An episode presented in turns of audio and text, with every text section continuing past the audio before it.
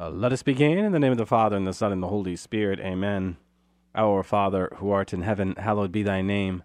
Thy kingdom come, thy will be done on earth as it is in heaven.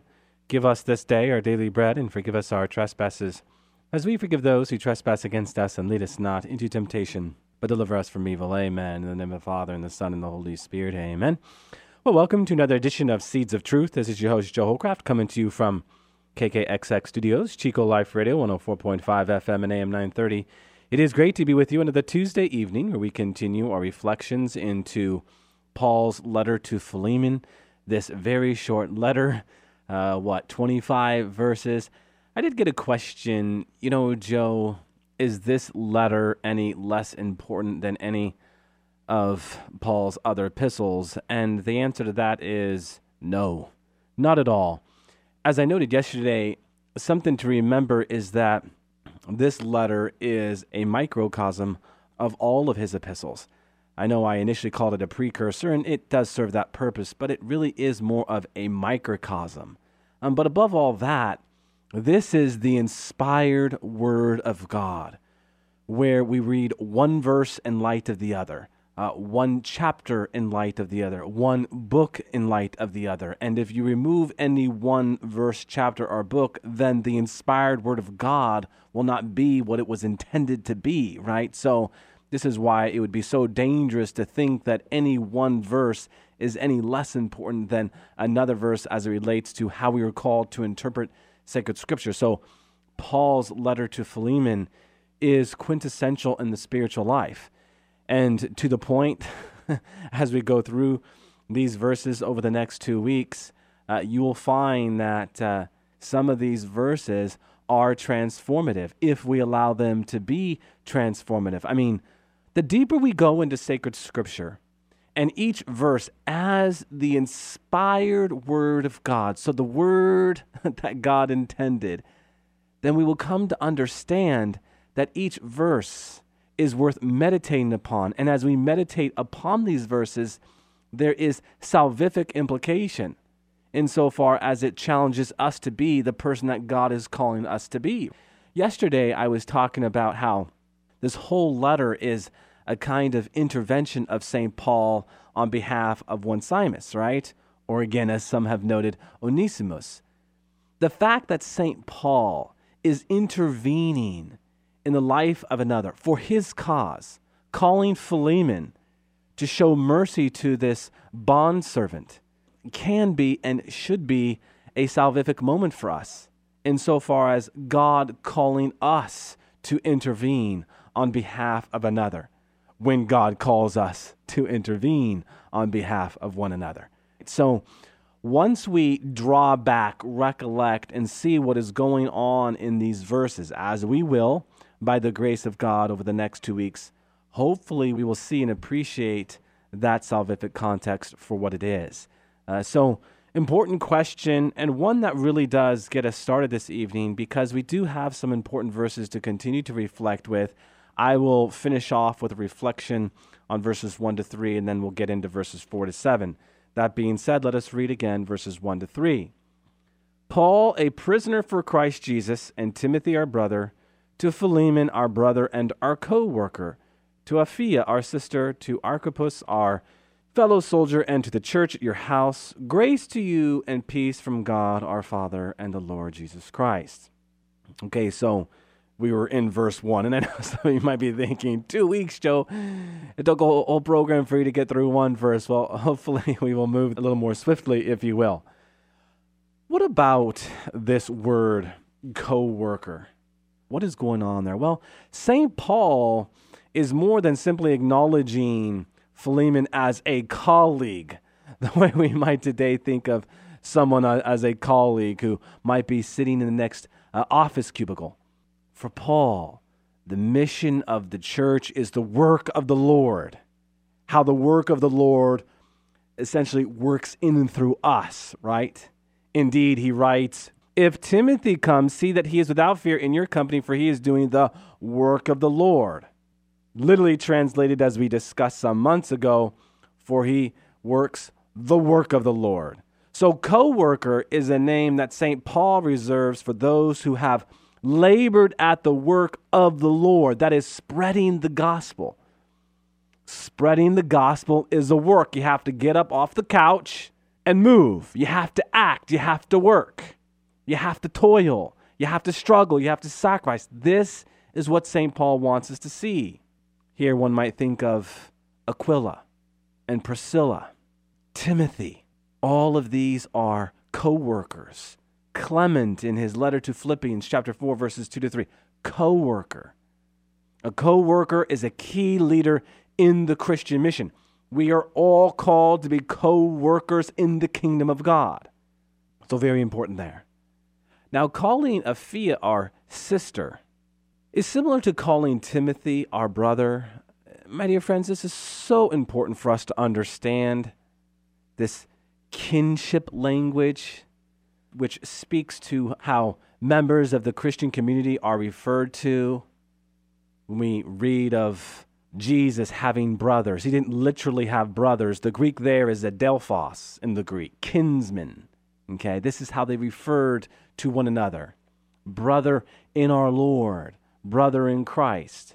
When you are of the mind of Christ, you are a kinsman in Christ, kinsman with one another. So the person who is living next to you or across from you, working next to you or across from you, is an adelphos, kinsman, brother or sister in Christ, okay? What about uh, Paul's language to Archippus here? Fellow soldier. Is this not the same metaphor that we have already heard? Again, one that he employs in 1st and 2nd Corinthians, drawing on the metaphor of the Christian mission as a battle, that we have been given this grace. And this grace is actually armor. We have been equipped with ammunition to go to battle for our Lord. This was a very important image, a very important metaphor for St. Paul because he understood the spiritual battle going on between good and evil, the battle between the great archangels and, and Satan and his minions. He understood that, that battle that is going on each and every day. So he calls us to equip ourselves with all of that ammunition that we might find in God's grace and in the sacramental church to properly just not defend our turf but to be on the offensive, to bring souls to Christ. This is, again, something that St. Paul wants us to see. So, along with these three individuals named as addressees, Paul includes also the church at your house. Now, I want to spend a little time with this the church at your house, because this is so important. The word church here translates the Greek term ecclesia, which in the New Testament always refers to a community it shows up in our English words, ecclesiastical or ecclesial. When you hear that word, that's always referring to the church or ecclesiology, the study of the church. It has Old Testament roots. In the Greek version of the Old Testament, ecclesia translates the Hebrew word for the word assembly, or the people of Israel gathered for worship, especially in the Old Testament uh, atop Mount Sinai and in the and in the Jerusalem temple. So, in the New Testament, the very term implies that a Christian community is the gathered people of God with the intended purpose to worship God. Now, something else is going on here in the Greek, which is invaluable. And that is the root sense of the word, the ecclesia, to be called out from. Ecclesia is best translated as to be called out from. Now, this word was employed because essentially, if you were going to belong to the household of God, the people of God, the church of God, you were going to be called out from a former way of living. What is that former way of living?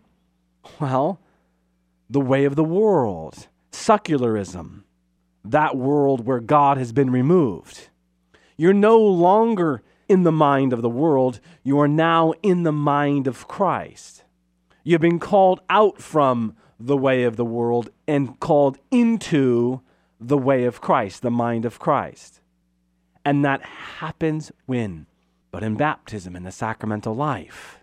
What is the image we have in the New Testament for baptism? But you have been given the cloth of Christ. that garment of virtue. So we now wear that white garment of virtue, where we have been called out from a former way of living and into a new life. You have been incorporated into the very life of God, into the very love of God. Whereas 2 Peter 1 4 reminds us is an actual sharing in the very stuff of God, the love of God, the divine nature of God, as St. Peter would put it. Called out from so as to be called into. That is what uh, the church life is all about, for sure. Now, the thing of it is, what does St. Paul say? there in, what is it, verse 1, or rather, verse 2. And to the church at your house. At your house. You see, the church is the household of God. Is this not what 1 Timothy 3:15 says? The church is the household of God, the bulwark of truth. And that Jesus Christ calls God Father is not a coincidence, right? He calls God Father because there is a patriarchal culture to the church. To identify God as Father is to essentially, my friends, affirm what makes the church new a family united with the risen Jesus.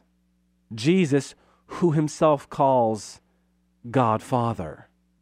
Uh, this understanding of Christian community and its source really is quintessential to this letter because he's addressing this church as a house, a household.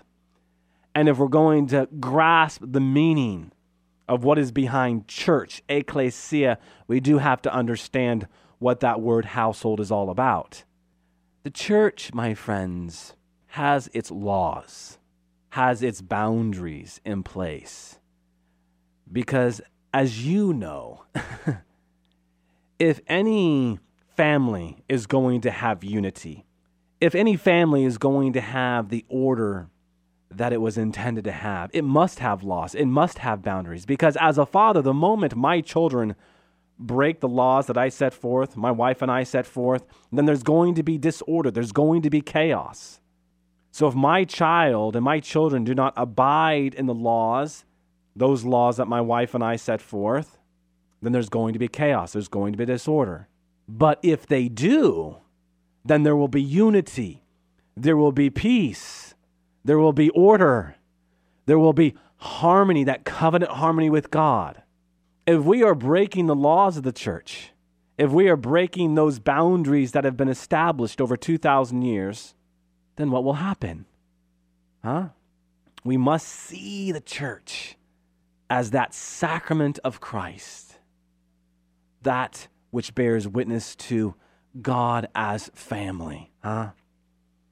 How can we not mention that great line that comes to us from St. John Paul II in an address he gave early on in his pontificate when he said that God, in his deepest mystery, is not some abstract solitude, but he is family because he has fatherhood, sonship, and the essence of family, which is love. So the church bears witness to this.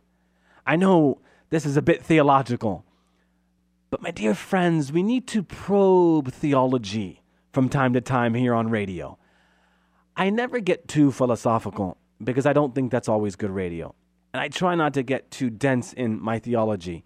But we must probe if we are going to be uh, theologians. And I, and I would argue that we're all called to be theologians to some degree because theology means faith seeking understanding. We are all called in faith to seek understanding. Seek that deeper understanding and way of God, how He moves and acts in our life, how He moves and acts in our church, right? And what I'm talking about here is how the church, as a household of God, is very much a concrete image that might help us better understand how God moves and acts among us, how he dwells among us as John 1:14 says. All right, what else here in these verses? And this will be my closing thought to verses 1 to 3. Paul's sense of the network of relationships is very important. Right? He speaks to individuals, right? But then he also speaks to the church. Why might he do that? Well, even in a message primarily addressed to an individual, Philemon, right? Paul implies right from the start that the news of Onesimus' conversion and his request of Philemon are matters of interest to the whole community. Brothers and sisters, in the shared life of the Christian community, which Paul elsewhere calls what in his letter to the Corinthians, but the body of Christ, the quality of any relationship within that community has implications for the rest. This is why you have heard me say on more than one occasion that your reconciliation with that one person who you are at odds with has a direct application with the wider community as a whole. What destroys just not relationships, but families and communities? Gossip. Gossip. The sin of gossip is rampant. And unfortunately, it is really bad in our churches. Why do we gossip? Well, we feel this need to protect ourselves and we, we seek that affirmation. Gossip is that idle conversation about someone else, right? Where we are breaking them down. If that relationship was reconciled, there would be no gossip. And ultimately, you would have unity. But because there's gossip, there's disunity.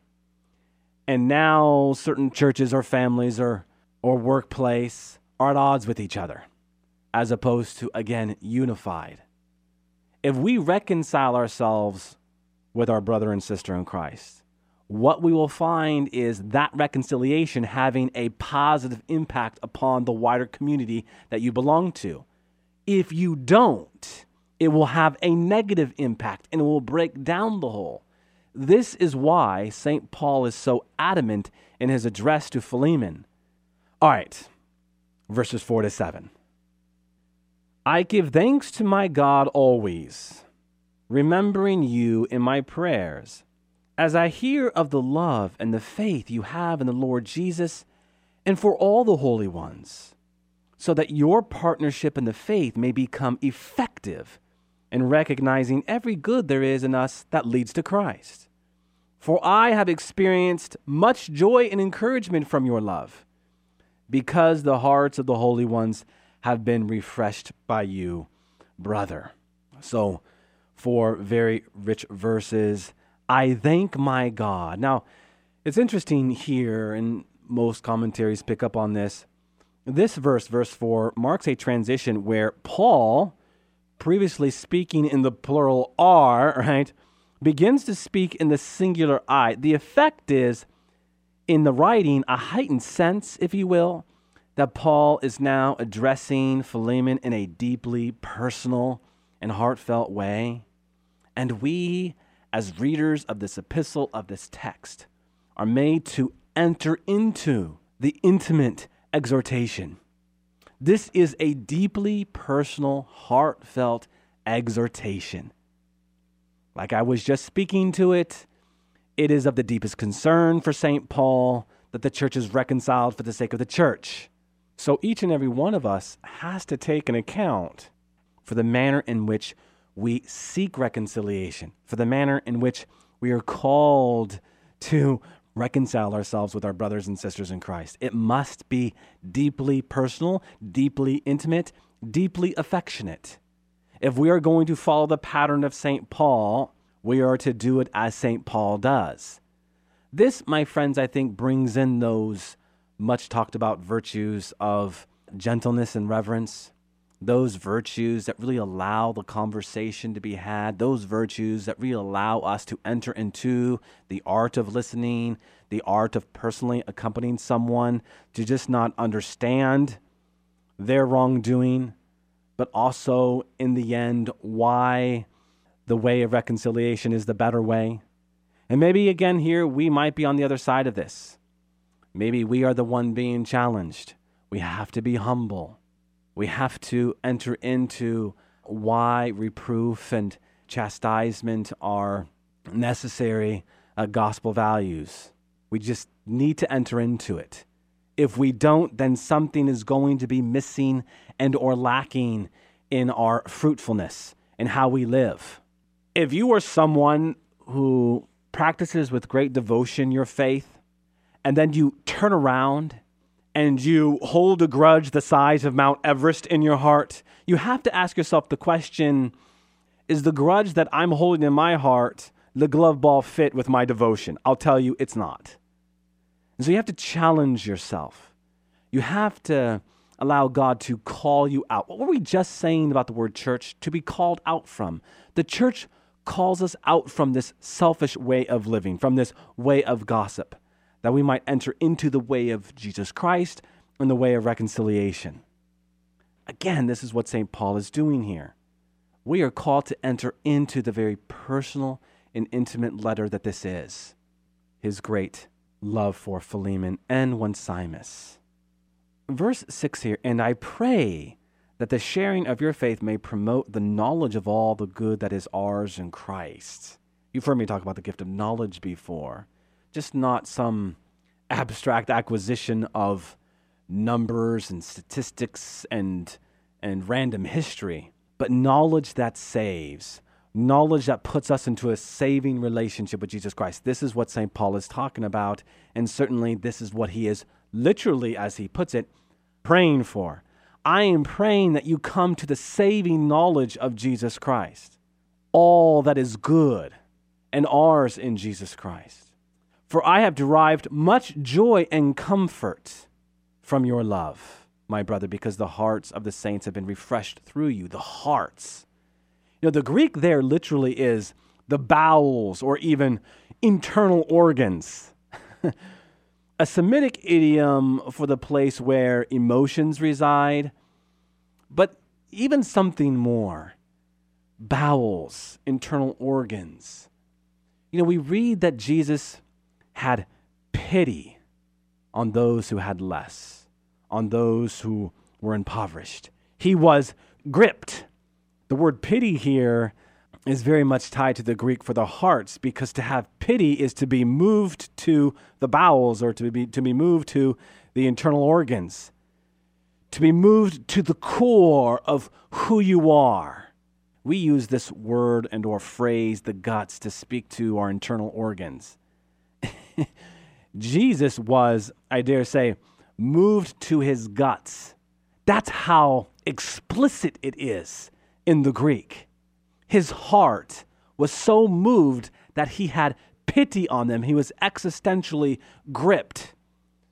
Have you ever been so moved by something, so gripped by something? And here I'm not necessarily talking about something that is Christian. In point of fact, I pose to you a challenge as I challenge myself in the here and now. What have I been so moved by that it stopped me in what I was doing and had my full attention? That which does not give glory to God. Are you equally moved, gripped by something Christian as you are that one thing that is not Christian? Oh, that's a great challenge. It certainly is for me. Maybe we can put it another way. What is it that you look forward to when you wake up in the morning? Is it the stuff that belongs to God, or is it the stuff that belongs to the world? What did we say about being called out from the world and into God? This is what's in play here. St. Paul can say, For I have derived much joy and comfort from your love, my brother, because the hearts of the saints have been refreshed through you, because he has the heart of a saint. and truly, indeed, as he has been gripped by the disunity of what is present there, and again, what is probably Colossae, is something that needs to be dealt with. He had pity on them, he had a heart for them, and he was refreshed.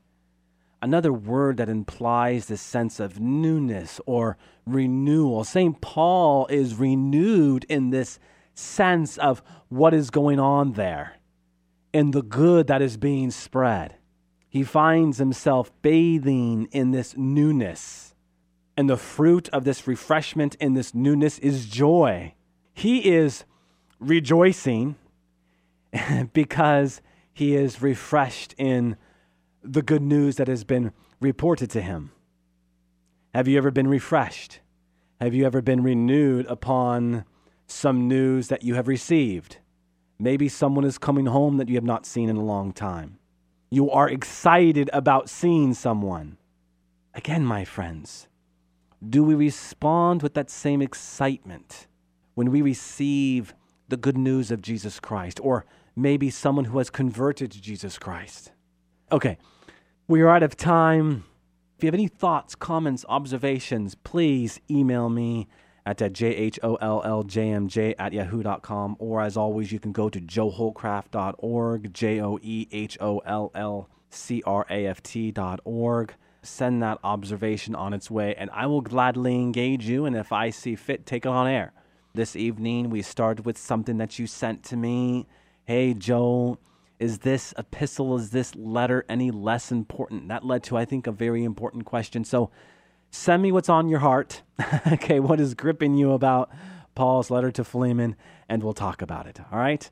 All glory be to the Father, and to the Son, and to the Holy Spirit, as it was in the beginning, is now, and ever shall be, world without end. Amen. And God bless you.